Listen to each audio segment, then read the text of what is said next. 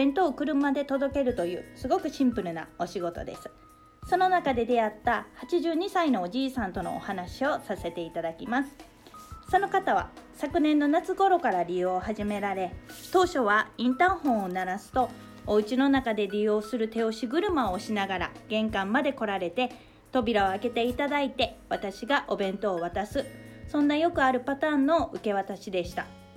そんな日が続く中少し寒さが増してきた頃いつものようにインターホンを鳴らすとインターホン越しに中に入って冷蔵庫に入れてほしいと言われました。受け渡しの場所や方法が変更することも珍しくはないので言われた通り中に入らせていただいて玄関から続く廊下の正面にあるあるリビングに入りそこではおじいさんが椅子に腰掛けた状態で軽く挨拶をしながら冷蔵庫にお弁当を入れえー、また来ますねと声をかけて出ていきました。そうするうちにたわいもない会話が少しずつ増えていきその日のお天気の話がほとんどでしたが時には「これわしが作ったんや」とお鍋に入った料理を見せてくれたり帰る際には玄関先まで送ってくださったり気がつけば今日は何の話しようかなと考えながら本当のおじいちゃんに接するようになっていました。またある日おじいさんが「あんた幸せそうやな」と声をかけてくれたことがあったんですがその時は不意に言われた驚きで「えそんな風に見えますか?」という返ししかできなかったんです。おじいさんはいつものようにニコニコされていましたがお家を出てから「ああもっと素直に返事ができてればよかったな」と後悔した。そんな日もありました。そんな日が続いた去年の年末にいつものように配食の準備をしているとオーナーからあの方入院されたから配食しなくていいよくなったよと言われました。このお仕事をしていると珍しくもない話なので寂しさはあるものの気持ちを切り替えて仕事を続けていました。そして年が明けて私の仕事ではない日にオーナーから連絡がありそれはそのおじいさんのご家族の方が私にすごく感謝していてありがとうを伝えてくださいという連絡があったよという話でした。私は特別なことをしたつもりもなかったので伺ってみるとその方が市外の老人ホームに入所することになったのでご家族がお家を引き払うために片付けに行かれた際に大きな月めくりのカレンダーがあってそこの日付にところどころ丸が入っていてまたその丸印のところにメモのようなものが記載されていてそれはおじいさんが倒れた年末以降の1月のカレンダーにも丸が入っていたそうなんです。ご家族が何か必要なことかと思っておじいさんに確認するとそれは弁当屋の子が来る日なんやと言われたそうなんです。そして記載していたメモは私と話した内容が書かれていたそうでご家族の方が驚かれたのがそのおじいさんは去年の春頃に脳梗塞で倒れられた時に右半身が麻痺となって歩くことはもちろん聞き手も不自由になっていたことから文字を書くことすらできると思っていなかったそうなんです。そんなおじいさんが文字を残しまた先の日付にも丸が入ってるのを見てああお父さんはこの家で生きる楽しみや希望を見つけていたんだなと思われたそうなんです。そして私と出会った最後の日のメモには「高子を思い出した」と書いてあったそうでその高子さんというのは亡くなった奥様のお名前だったそうなんです。私はハッとしました。というのもその最後になるとはもちろん思っていなかったその日おじいさんは私に「あんた幸せか?」と聞いてきたんです。そこで私はおじいさんの顔を見つめながら「はい幸せです」と答えたんです。いつもと変わらないおじいさんの笑顔と冬の寒さの中でもお家の中に降り注ぐ日の暖かさに包まれたそんな素敵な時間でした。その話を電話口で伺いながらオーナーもすごく喜んでくださってご家族の方からのありがとうがオーナーに届いてオーナーからのありがとうが私に届いて私はそのありがとうを神様にお返しする。こんな感謝の連鎖をもっともっと増やしていきたいなと思わされました。お庭のお花が綺麗ですねと声をかけていると花を摘んで持たせてくれる方やどれだけ寒い中でも毛布を巻いて出てきてくださってお話をしてくださる方この仕事をしていなかったら出会うこともなかった出会いがあって神様は他の誰でもないこの私をそこに備えてくださっていることも神様の恵みの中で生かされているんだなと体験しています。おじいさんとの出会いを通して不謹慎かもしれませんが今日が最後の日でも後悔しない行動や言動を心がけるようになりました。私が救われたのは100%神様の恵みによるものです。気づかぬうちに自分の力や功績だと誇るような時もありますがその力も功績さえも神様が与えてくださった恵みなんだなと教えられます。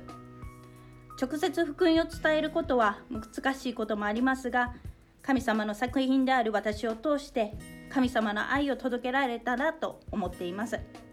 神様の恵みを知った今いつどんな時でも私は幸せですと胸を張って宣言していけるものになっていきたいと思わされています。ありがとうございます。さとこちゃんの存在を通して本当にいろんな方が神様の光とか希望を知るっていう風になっている素晴らしいお仕事ですね。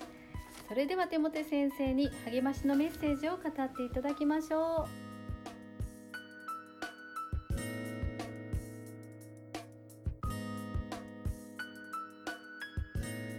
河野聡子さん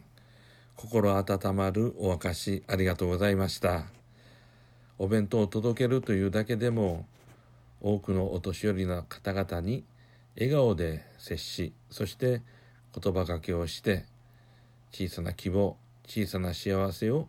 積み重ねて与えておられるそのようなお姿は本当に励ましになりますし教えられます。ありがとうございました。さて励ましのメッセージに入っていきたいと思います。今日のタイトルは良い思い出を残すです。僕の両親は僕の小さい頃から共働きをしていました。年がら年中仕事をしているっていうイメージです。僕が小学校高学年になると毎朝自分で卵を焼きを焼いてそれを食べて投稿していたのを覚えています。おかげで卵焼きには今でも自信があります。ですから家族みんなで旅行したっていう思い出は全くありません。でもよく覚えているのがあるんですね。それは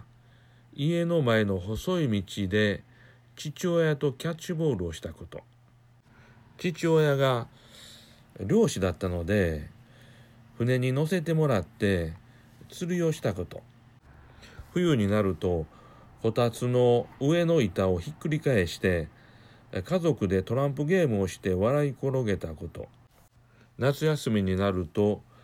ラジオ体操で兄と一緒に行って紙芝居を見たこと。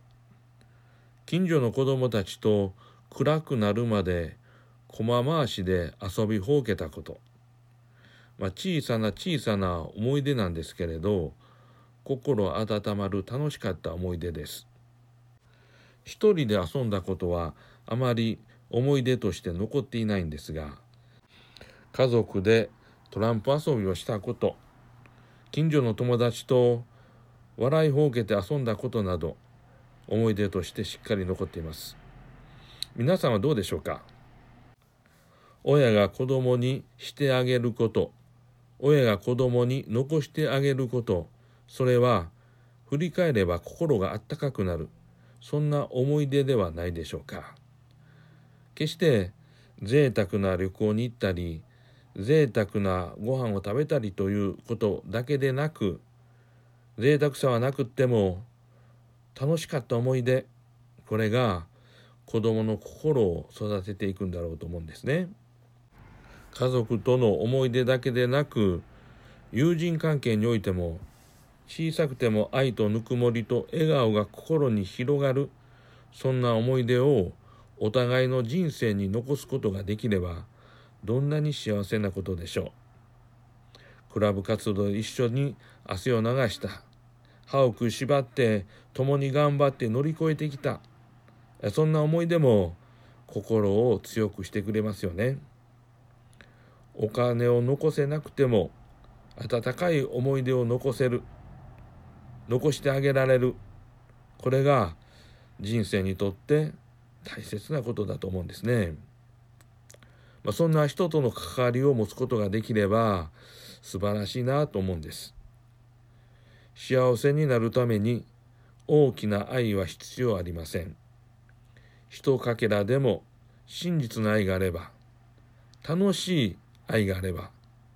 それでいいんじゃないでしょうか。小さな愛が一つでもあれば、それだけでも私たちは十分幸せになれるし、生きる力となってきます。聖書の言葉、どのような時にも友を愛すれば、困難の時の兄弟が生まれる。信玄17章17節お祈りします。神よ、あなたは私たちの人生に過去と現在と未来という区分を与えてくださいました。未来は現在を通って過去に保管されていきます。過去は人生のアーカイブです。自分と身近な大切な人たちとのアーカイブにたくさんの良い思い出を保管できますようにそのために現在の私たちの生き方を正しく選択させてくださいイエス・キリストの皆によって祈りますアーメン